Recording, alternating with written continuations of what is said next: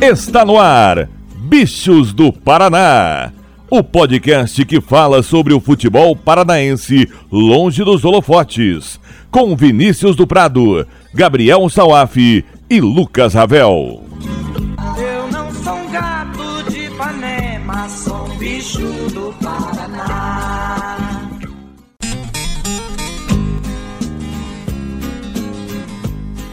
Dale gurizada, tudo beleza? Eu sou o Vinícius do Prado e esse é o 16º podcast Bichos do Paraná. Aqui nós vamos conversar sobre tudo o que rola no nosso futebol da Rússia brasileira, principalmente o que está longe dos holofotes. E teremos Copa do Brasil nessa edição, com o time paranaense se dando bem e outros se dando mal. Mas também teremos campeonato estadual, a lá conta gota, sempre dando uma cara de que agora vai, Vamos ver se agora vai mesmo, né? Mas para discutir todos esses temas comigo, trago comigo aqui os jornalistas de garbo e elegância, Lucas Ravel, o homem que sabe tudo e muito mais do Rio Branco. Rio Branco que teve emoção aí nesse meio de semana, certinho, Ravel? Fala, Dudu, beleza? Emoção, né? Um golzinho ali no, no último minuto, né? E o time saiu aí com empate, né? É isso aí, para alegria do craque Bernardo. E também o rei do Atílio Jonetes. Agora vamos ter o jogo lá em Campo Largo, hein, Gabriel Soaf? Tudo certo com você? Fala Dudu, fala Ravel, fala todo mundo que acompanha o, o Bichos do Paraná. Chegou o momento de consagração do nosso glorioso Atilhão. Chegou a hora do maior estádio de Campo Largo estrear na elite do futebol paranaense. Aí sim. Um duelo de reis da selva. Você já vai conferir aqui com a gente. Lembrando sempre para pedir para você se inscrever aí no seu agregador de podcast favorito, seguir a gente lá no Twitter também, arroba bichos do PR, e ficar ligado aí nos nossos conteúdos. Então, como eu já adiantei, vamos falar sobre Campeonato Paranaense e também Copa do Brasil, primeiro assunto do programa.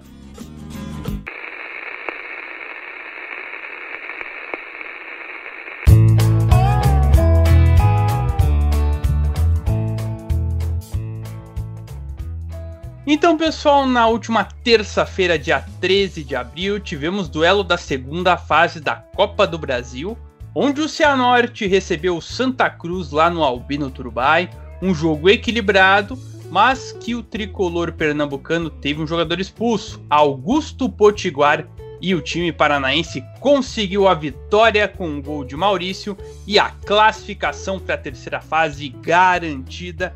E aí, Gabriel Salaf, que dizer desse triunfo importantíssimo do Cianorte, uma afirmação ainda maior dessa campanha que o João Bursi vem fazendo, já havia eliminado a equipe do Paraná Clube, que também ali está disputando, estará disputando a Série C do Campeonato Brasileiro.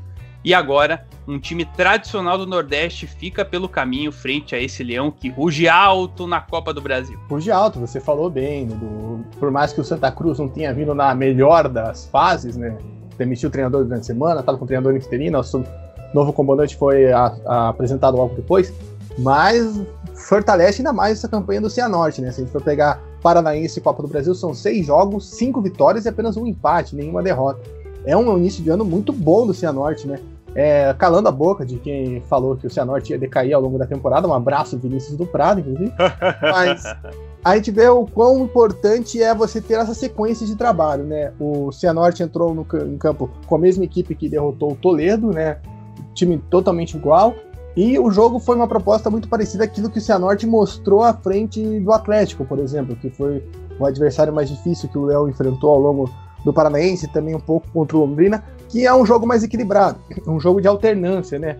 Que não houve assim, principalmente quando estava no 11 contra 11, um time que dominou mais.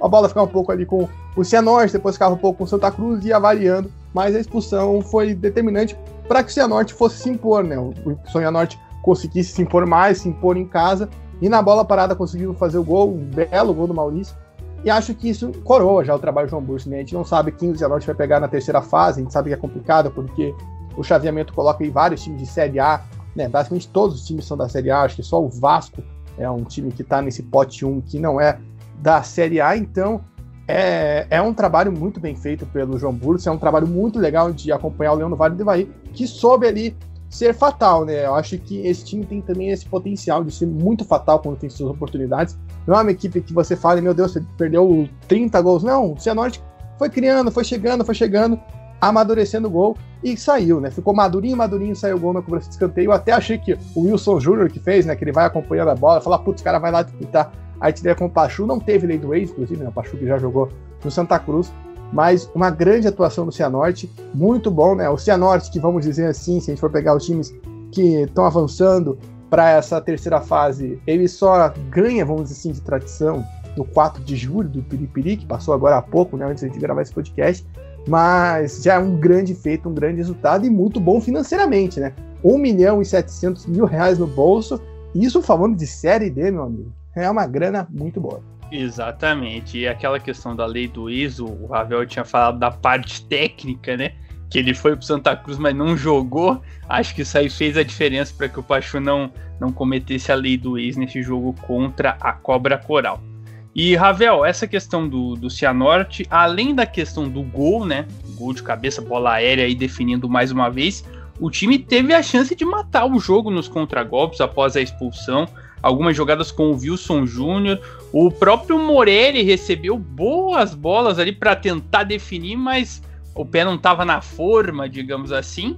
O time teve chances até de ficar mais tranquilo no jogo porque teve chances ali nos contragolpes de matar. É verdade, né? O, depois do, do gol ali do, do Cianorte, o Santa Cruz ele foi para cima, né? Claro, estava sendo eliminado, não tinha mais nada a perder.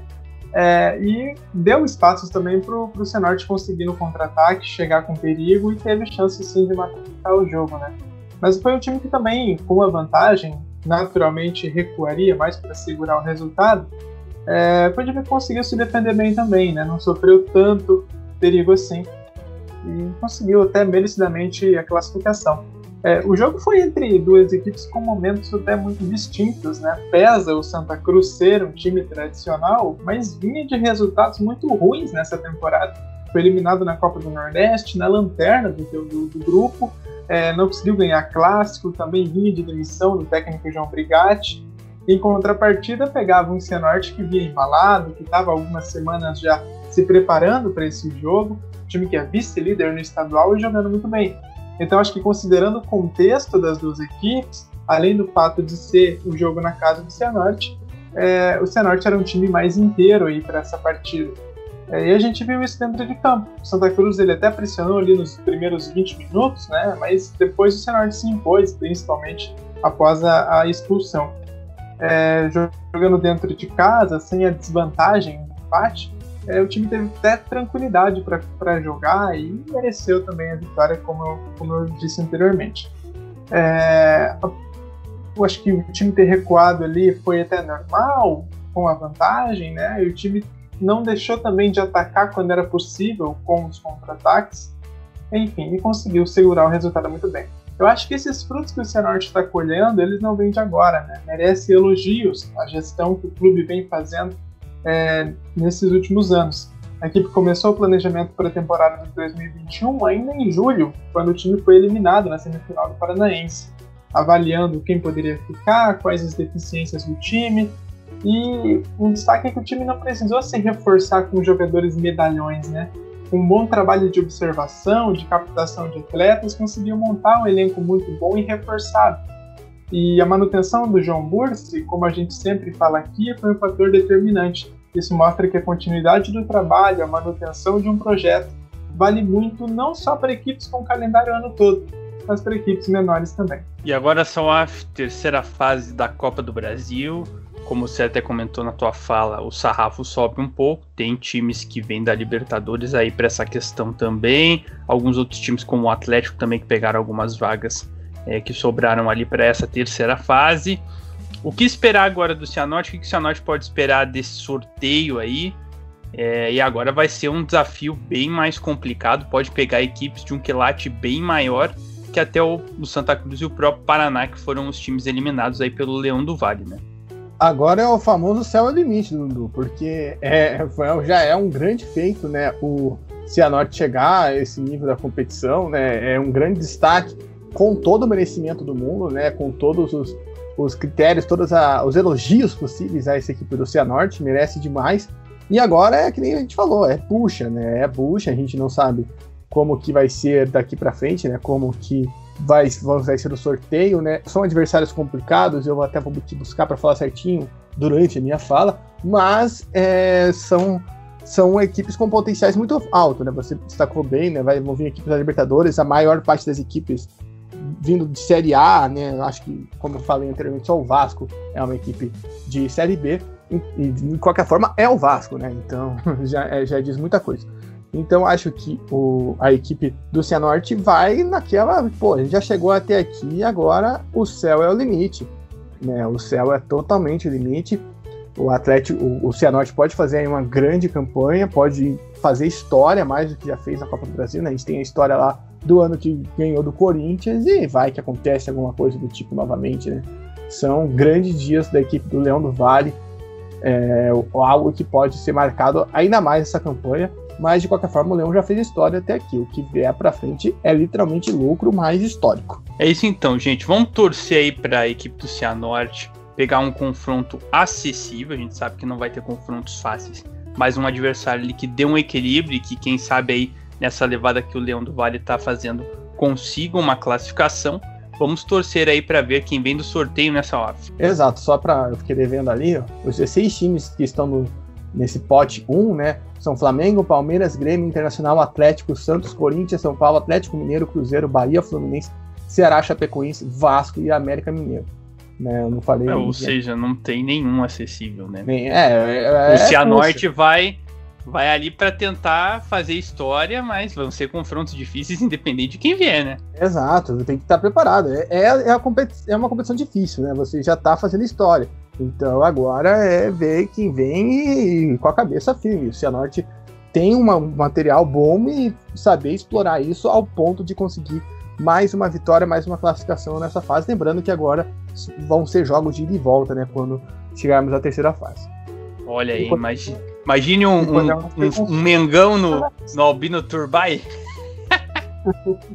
e podemos ter pronto o Paranaense também, né? Talvez um Atlético e Curitiba, um Atlético e Cianorte, né? Ah, é. Vamos torcer para o. Não acontecer isso, né? lá Por não, favor. É, não, não serem tão já, cruéis já novamente. Muito, já teve muito confronto de paranaense, já deu, poxa. chega, chega. Só, só lá na semifinal e final, né? Ou quem sabe, né? Vamos torcer, vamos torcer aí para as nossas equipes irem longe. Mas o fato é que o Cianorte está na terceira fase da Copa do Brasil e vamos ver quem será o adversário da equipe no sorteio.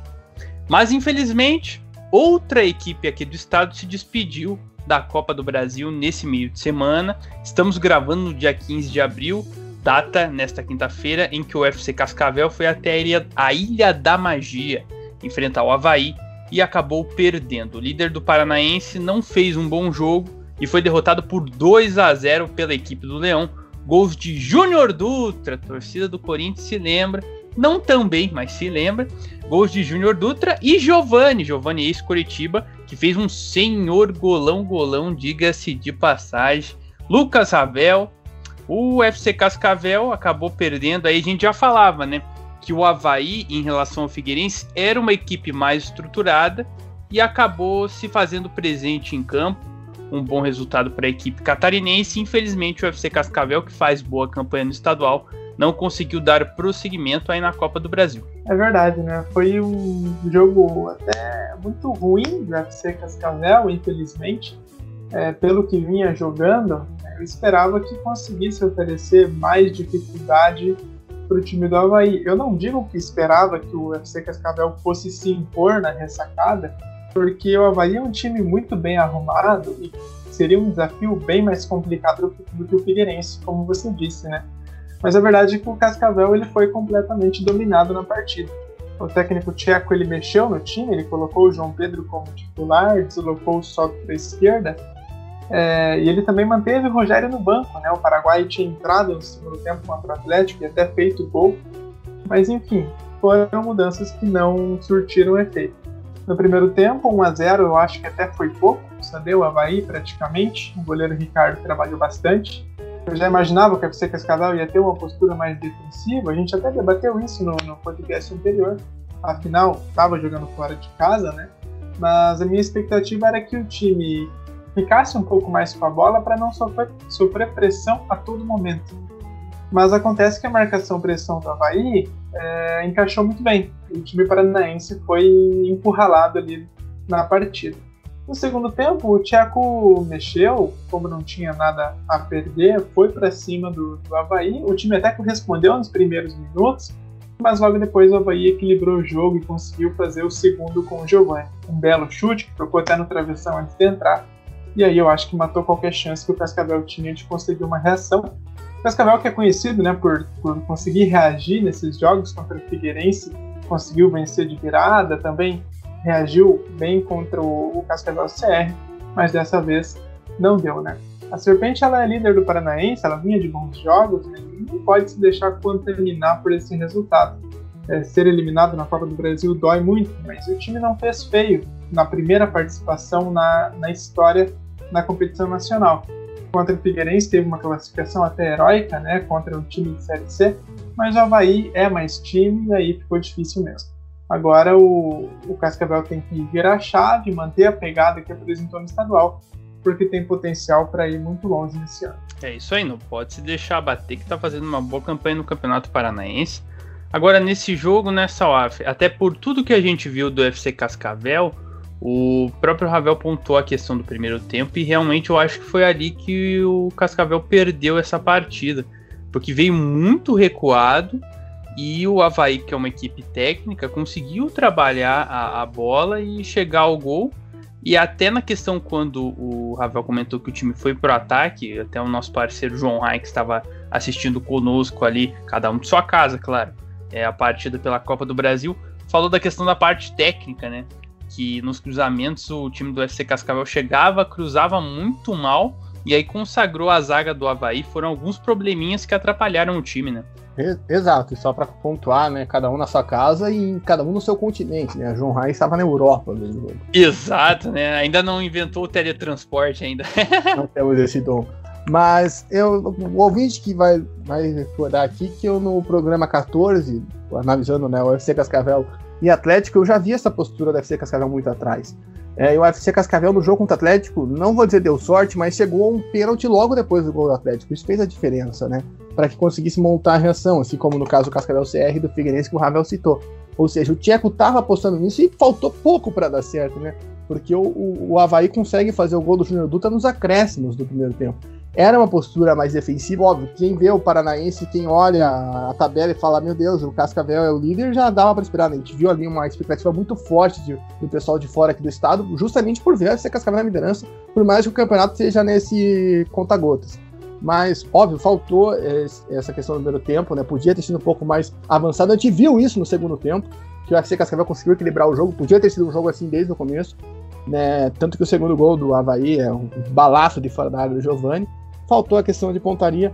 Eu não entendo porque o Peu é o atacante. Eu já tinha ressaltado isso. Eu achei que ele estava testando só, porque para mim, claramente, o Rogério é mais jogador que ele.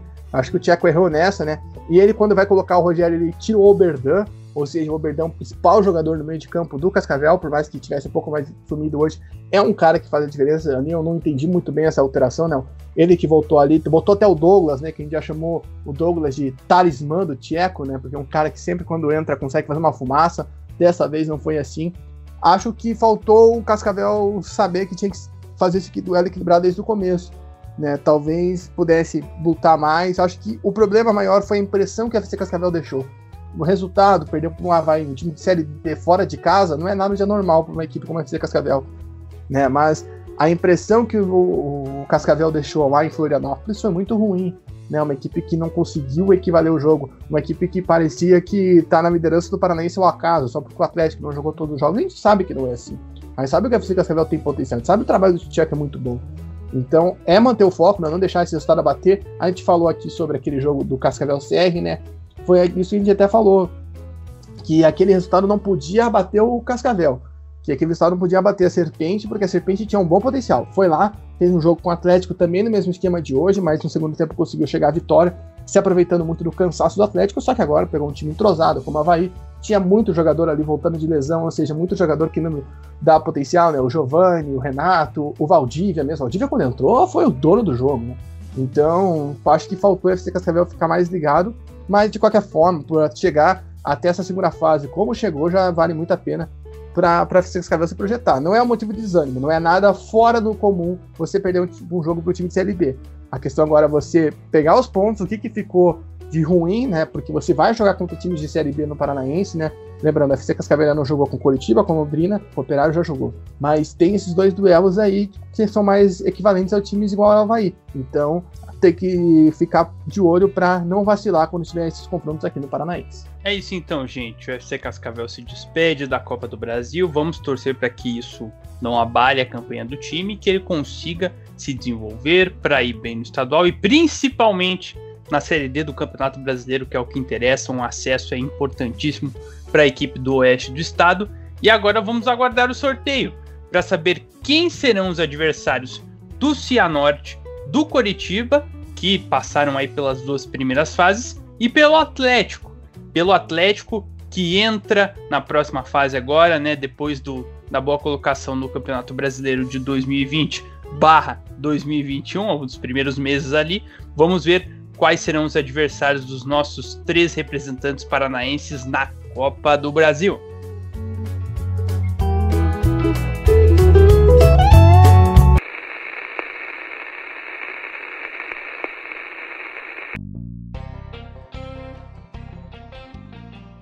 Virando a chavinha, hora de falar de Paranaense. Após 10 dias parado, a gente falou na última edição ali que é, não poderia ficar esse final de semana, já que estavam se marcando, os jogos estavam sendo liberados. E nesse meio de semana a coisa voltou. Voltou a ter jogos no campeonato estadual e foi lá em Paranaguá. Não havíamos ainda tido jogos lá no litoral do estado. O Rio Branco recebeu Londrina, um jogo truncado, esquisito ali. O Tubarão saiu na frente com o gol do Matheus Bianchi. Mas o Leão da Estradinha no finzinho empatou no último lance com pênalti batido pelo Bernardo, aquele Bernardo dos tempos de Vasco aí da década passada. Lucas Ravel, o homem que sabe tudo do nosso Rio Branco. Uma partida que, sinceramente, eu assisti vou te dizer que deu um certo soninho, mas que no final o resultado até que foi bom para o Rio Branco, dada né, que estava perdendo aí até o final do jogo, né? Eu concordo. É, eu acho que se eu for pegar as expectativas que eu tinha em relação aos times no início do campeonato, eu acho que Londrina e Rio Branco são os dois times que mais me decepcionam até o momento, é, desde o início do campeonato. O Londrina ele ficou três semanas apenas treinando, né? A minha expectativa era que o time tivesse um desempenho melhor do que o que apresentou nas três primeiras rodadas quando o Silvinho era o técnico. Vale lembrar que essa foi a estreia né, do novo treinador não foi isso que a gente viu, essa melhora não aconteceu. Na verdade, o Londrina fez mais um jogo ruim na minha visão. Era um time que, mesmo com a bola, tinha dificuldades para criar. Isso vem sendo um problema desde o início do estadual e eu acho que preocupa, porque os resultados eles não estão vindo contra equipes de divisões inferiores. É, eu considero também o Paranaense um termômetro para a Série B. É, eu não acho que se você fazer um campeonato ruim, tá tudo errado, tem que mudar tudo mas preocupa. E é o Paranense é o espaço onde você pode errar e corrigir, visando uma competição mais importante no segundo semestre. Então precisa melhorar muito as suas atuações para conseguir competir, já pensando numa Série B que tem tudo para ser muito complicado. Já o Rio Branco também não vem jogando bem. É, hoje está na frente do Londrina na classificação, tem um jogo a mais, só que o Rio Branco, até quando venceu, jogou mal no jogo contra o Toledo, conseguiu fazer um gol somente no último minuto. Contra Maringá e Operário não fez gol, contra o Londrina conseguiu um gol de pênalti no último minuto também. Então eu acho que está claro qual que é o problema desse time do Rio Branco, que é o ataque. O técnico Norberto Lemos colocou um ataque um pouco diferente na partida contra o Londrina, é, com o Demetrius jogando um pouco mais recuado, com meia, não de atacante. Também deu uma chance como titular para o Bruno Andrade, mas não corresponderam. As cinco alterações do Norberto, só para exemplificar isso, as cinco alterações foram do meio para frente. Mostra que ele não estava satisfeito com o desempenho do time no ataque. O Norberto precisa encontrar rapidamente uma solução para esse setor. Me parece que o problema vai além das peças, já que ninguém está correspondendo. O problema, na minha opinião, é do sistema. O Norberto gosta de jogar com atacantes mais velozes, que são essenciais nos contra-ataques Mas esse Rio Branco me parece ser um time de um pouco mais de cadência, jogadores que jogam mais com a bola, que são menos combativos. Então acho que fica aí essa dor de cabeça para o Norberto. No final, dado as circunstâncias do jogo, né, o time estava perdendo até praticamente o último lance quase, dadas as circunstâncias do jogo, é, é, um resultado que pode ser considerado sim positivo, né? Melhor do que, do que uma derrota em casa. E a gente até comentava nessa off lá no Zap vendo a partida. E isso foi curioso, tanto no primeiro tempo, no caso do Londrina, quanto no segundo, no caso do Rio Branco, por conta do, do gol do Matheus Bianchi ali, as coisas se inverteram, né? No primeiro tempo, Londrina tinha a bola e não sabia o que fazer. E no segundo tempo foi o Rio Branco que teve a bola para tentar fazer alguma coisa e também não sabia o que fazer com a bola. É curioso isso nessa hora. Futebol, um esporte que é praticado com a bola e as equipes não sabem o que fazer com a bola. Parece um menino de 12 anos quando fica na frente da menina que gosta, né, cara? Ou vice-versa, né? Enfim, fica até titubeando e não toma uma atitude. Realmente, foi é um jogo muito complicado. As equipes têm alguns espasmos de habilidade, né, de categoria o New Londrina representado muito pelo Matheus Bianchi, né, que foi o autor aí de três gols em quatro jogos de Londrina, né? São, foram seis gols feitos pelo Tubarão na temporada. Ou seja, tá faltando algo, né? O Londrina fica revezando ali, bota Denilson, bota Jonatas Belusso, bota Carlos Henrique, vai revezando. Os jogadores no ataque não acontece nada. Daqui a pouco vai estar o Dagoberto lá jogando de volta para ver se acontece alguma coisa. Não acontece. É, foi, foi, muito estranha essa partida do Londrina, né? Por conta até dessa, dessa mudança de comando técnico, esperava o Londrina mais forte contra o Rio Branco, por mais que o Norberto Lemos, a gente conhece o Norberto Lemos, sabe como é o Norberto Lemos, Londrina nem apresentava é, problemas para a equipe do Rio Branco, né? Foi um jogo muito fraco tecnicamente, foi realmente um jogo muito complicado de assistir, né? Aquele jogo duro de assistir, inclusive nem a TV do Rio Branco, né? Fica um abraço aqui também, gostei da transmissão, se a gente reclama de algumas, temos que reclamar, mas a TV do Rio Branco foi uma boa transmissão, até mesmo eles falaram, né? o jogo tá bem difícil mesmo, tá duro, tá complicado. Né, o gramado da, da estradinha já é pesado por natureza as equipes faziam questão de não conseguir dar um bom jogo, né? Foi um resultado justo até pelo que as equipes mostraram, mas fica complicado. Londrina são quatro jogos em quatro empates, né? Londrina que provou aí do veneno, né? Que tinha exercido contra o Maringá e também contra o Cianorte, né? Quando empatou o jogo no último lance. E o Rio Branco provou ali do que aconteceu no jogo contra o Operário, né? Que o Operário marcou o gol da vitória no último lance, ficou num pênalti fica essa prerrogativa, né? Principalmente esse ponto de exclamação aí para as equipes acordarem.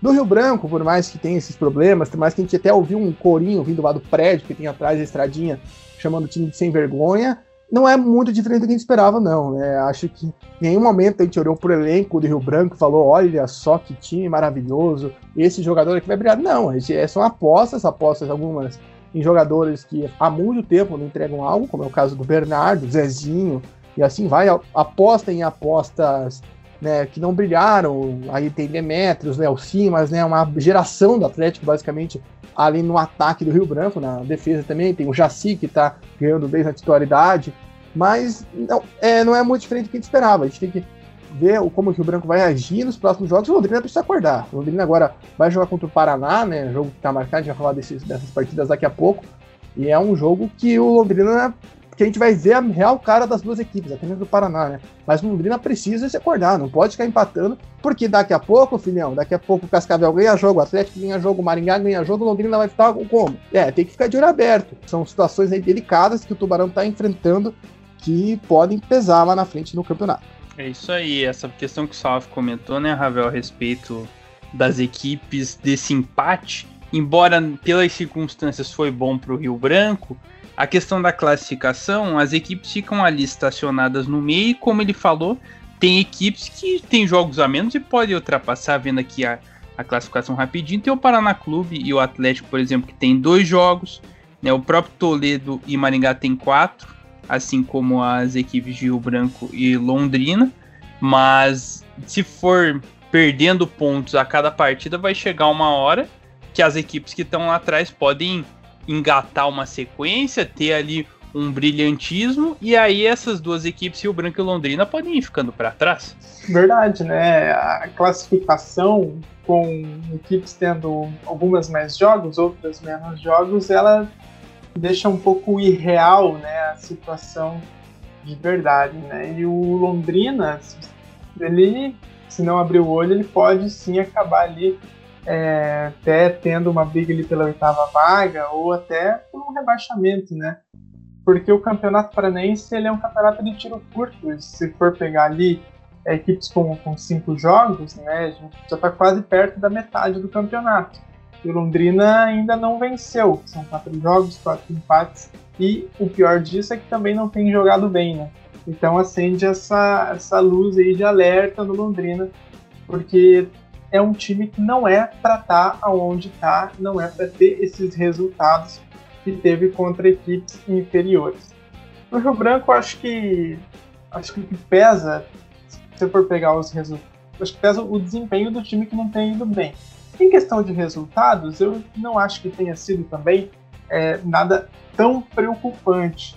É, você tem uma derrota para o Operário, já é esperada, e empates contra Maringá, Londrina e a vitória contra o Toledo.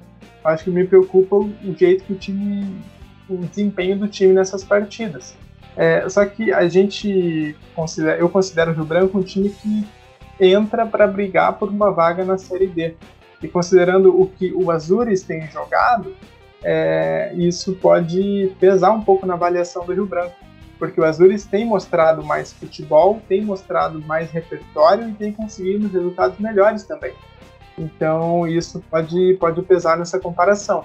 O Rio Branco ele está ali a três pontos do Azures e eu imagino que sejam ali os dois times que vão brigar por essa terceira vaga é, na Série D, considerando que Cascavel e Cianorte estão à frente neste momento. Só complementando ali o que o Ravel falou, é muito curioso, né? Já vai falar da tabela, mas é legal a gente ver que as equipes que estariam indo para a Série D são as equipes que ocupam as três primeiras posições. Acho que a gente já falou isso até no último podcast, mas é algo raro de se ver, né? Porque no regulamento é algo que é prescrito, né? Que a, as equipes de melhores campanhas que ganham essa vaga, né? É que normalmente o que acontece é que as equipes que ocupam as primeiras posições já estão nas divisões né, nacionais, e dessa vez não. Então fica esse destaque. Eu acho, Ravel, que pelo menos a minha visão, o Azul está um pouco mais acima. Eu, vejo, eu não vejo talvez uma briga tão forte ainda por essa vaga na Série D. Talvez do, dependa aí dos confrontos do Azures aqui para frente, né, ainda não foram marcados. Acho que isso vai fazer diferença, mas eu vejo aí essas três equipes muito à frente. O que pode acontecer também, se os quatro passarem, né? Cascavel, Cianorte, Azul e Rio Branco não define pela classificação da tabela, da primeira fase, né? Define pelo mata-mata. Aí você tem lá, vamos supor aqui, hoje daria Azures e Rio Branco. Aí já é uma situação diferente, né? Que mata-mata é mata-mata, então acho que o Rio Branco pode conseguir uma vaga assim, né? Mas vamos ver aí, pelo menos na classificação de pontos corridas eu vejo com muita dificuldade o Leão da Estradinha chegando forte nessa briga.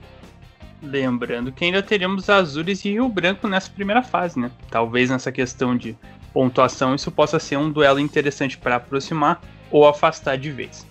Então, como o Salve falou, vamos à tabela Frankenstein do Campeonato Paranaense, que tem na liderança a equipe do FC Cascavel, 13 pontos com 5 partidas jogadas.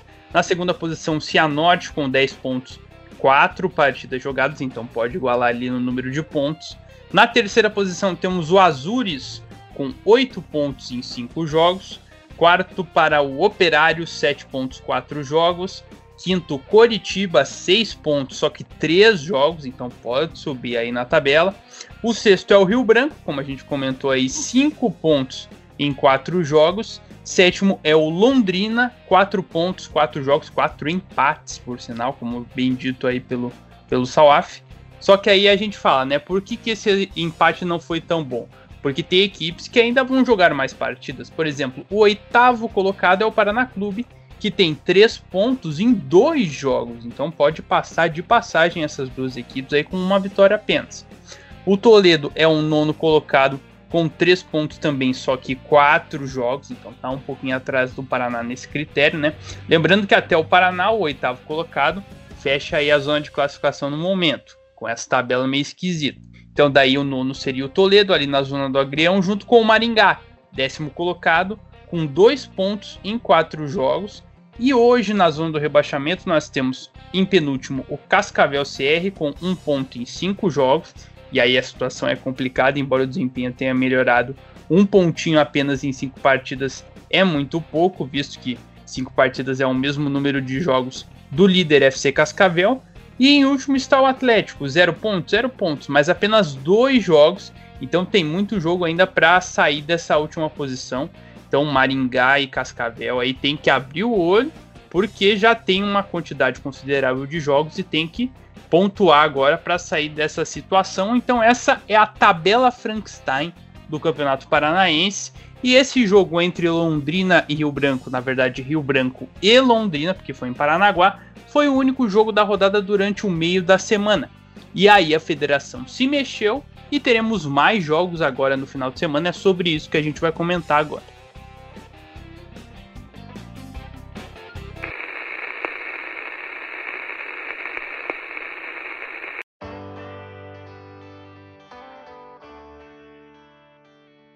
Então, após uma mini semana de férias, porque a federação não conseguiu marcar as partidas aí da, no final de semana passado e apenas uma partida nesse meio de semana.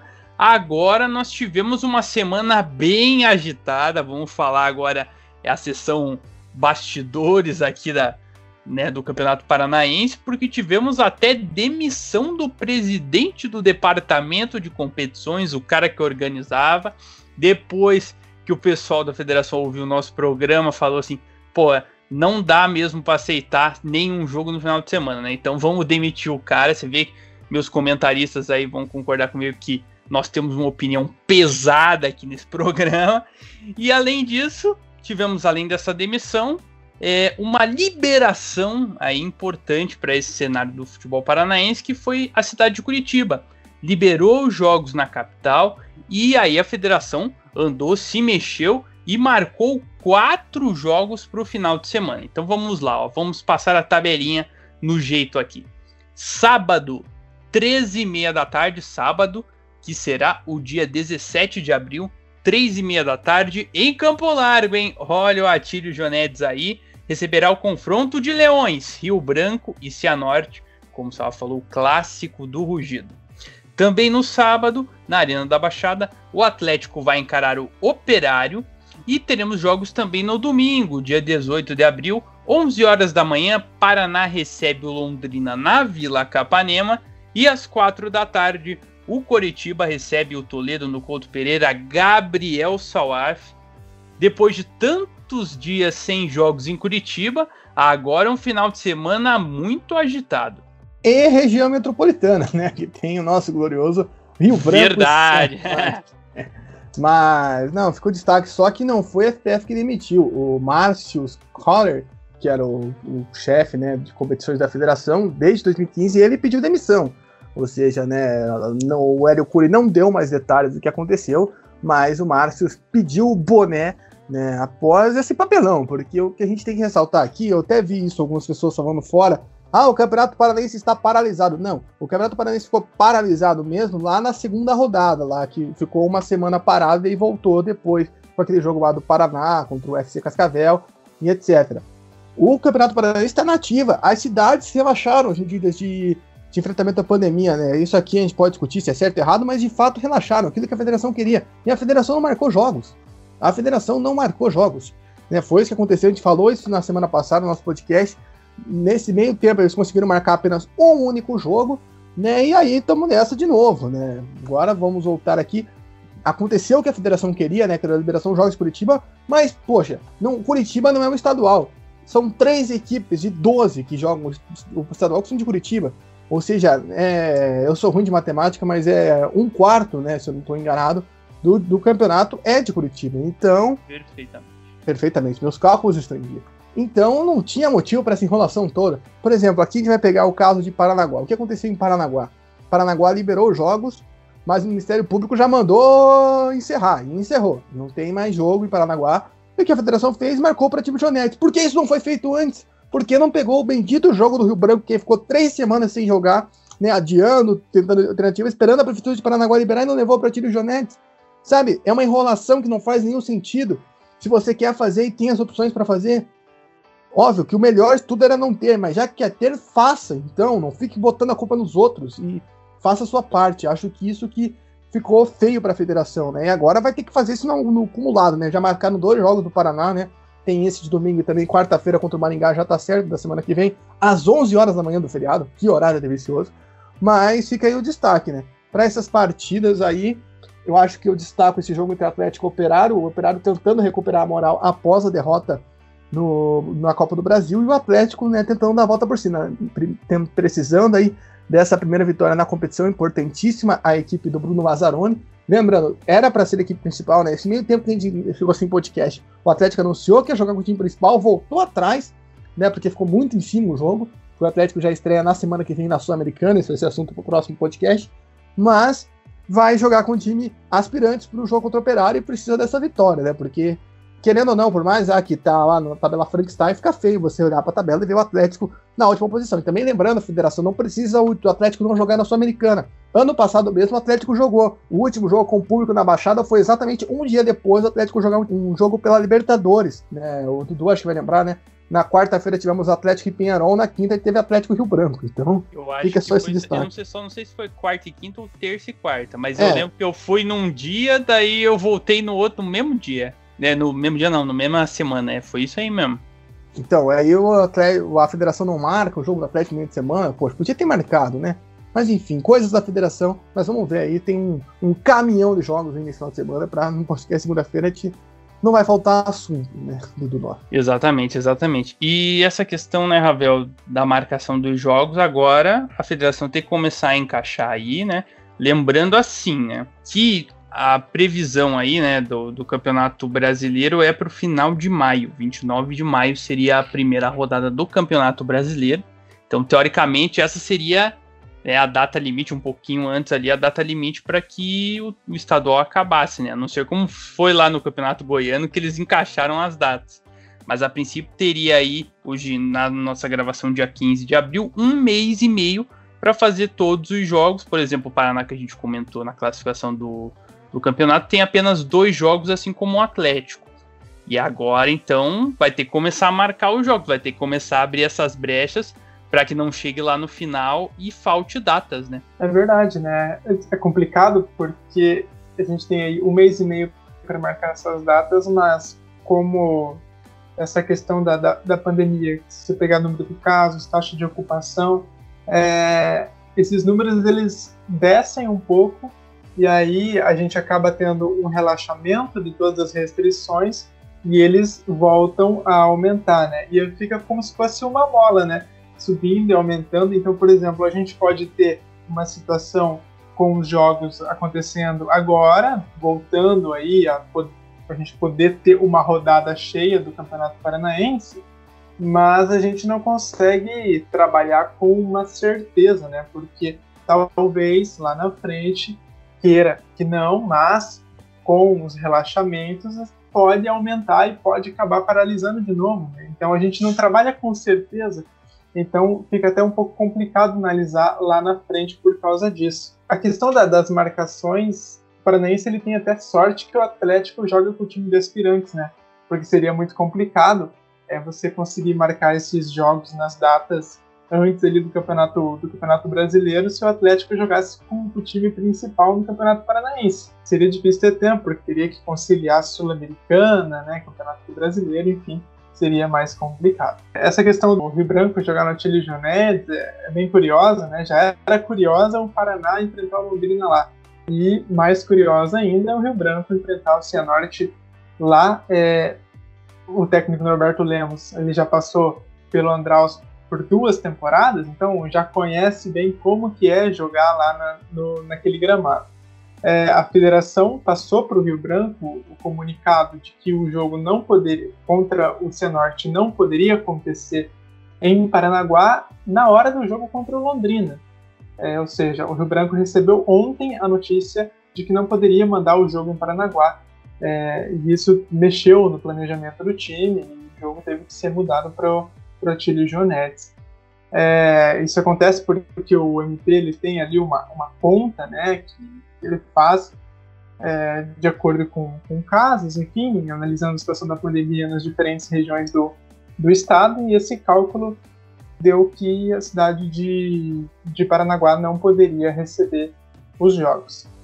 É curioso, mas isso mexe bastante no planejamento dos times, né? Você já estava pensando que teria mais uma partida em casa e agora tem que se deslocar para um gramado que, para um campo que o time, o time dos jogadores não conhecem, né? Enfim, ficamos no aguardo para ver como que vai ser nessa partida. Exatamente. Como se não bastasse a questão da marcação de jogos já estar bagunçada, essa questão aí de os, alguns times jogarem poucas partidas, outros jogarem muitas. É, temos também outro elemento aqui para o nosso campeonato, que pode ser a entrada dos tribunais na história desse Paranaense 2021, porque é o seguinte: o FC Cascavel, líder do Campeonato Paranaense, pode perder pontos por questão de regularidade.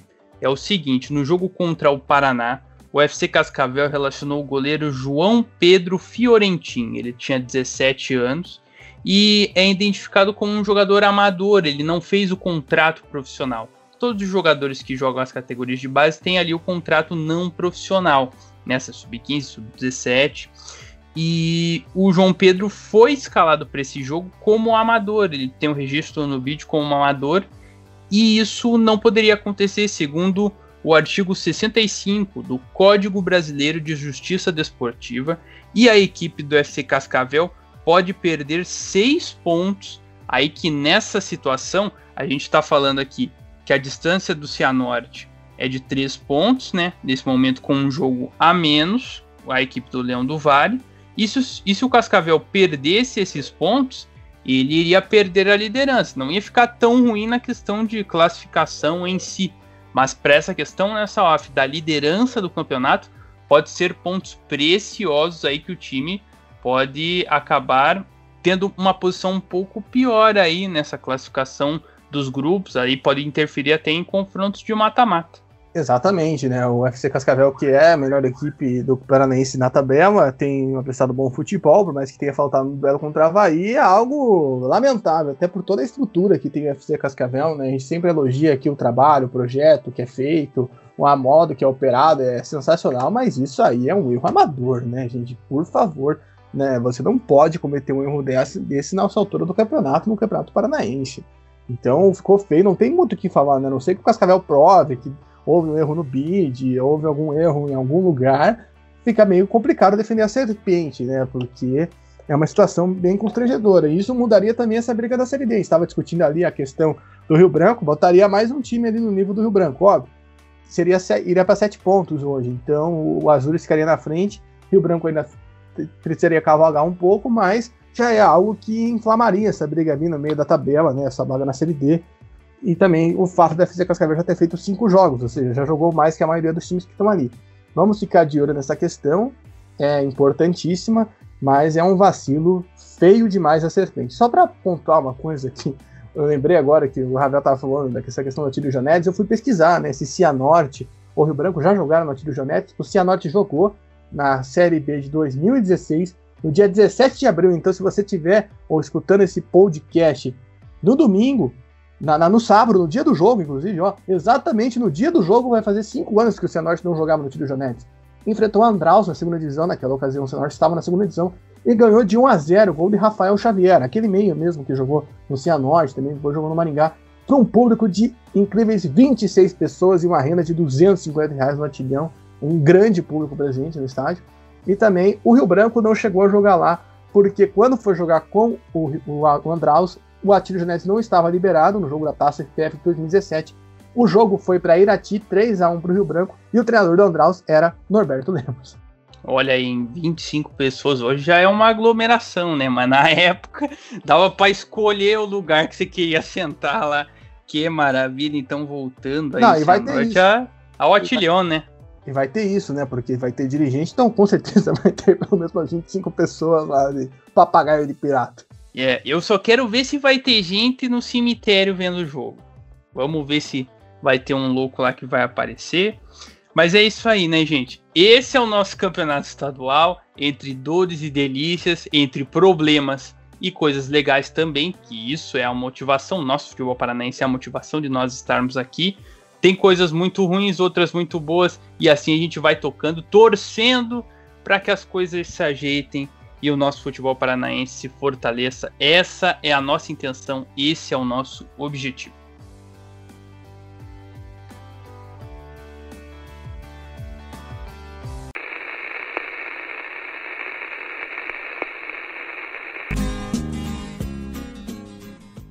Então é isso, pessoal. Fechamos a edição 16 do Bichos do Paraná e voltamos na segunda com tudo sobre essa rodada cheia do Paranaense e também Alô Internacional Copa Sul-Americana, amigos. Vamos falar um pouquinho de espanhol para falar de grupo de Paranaense.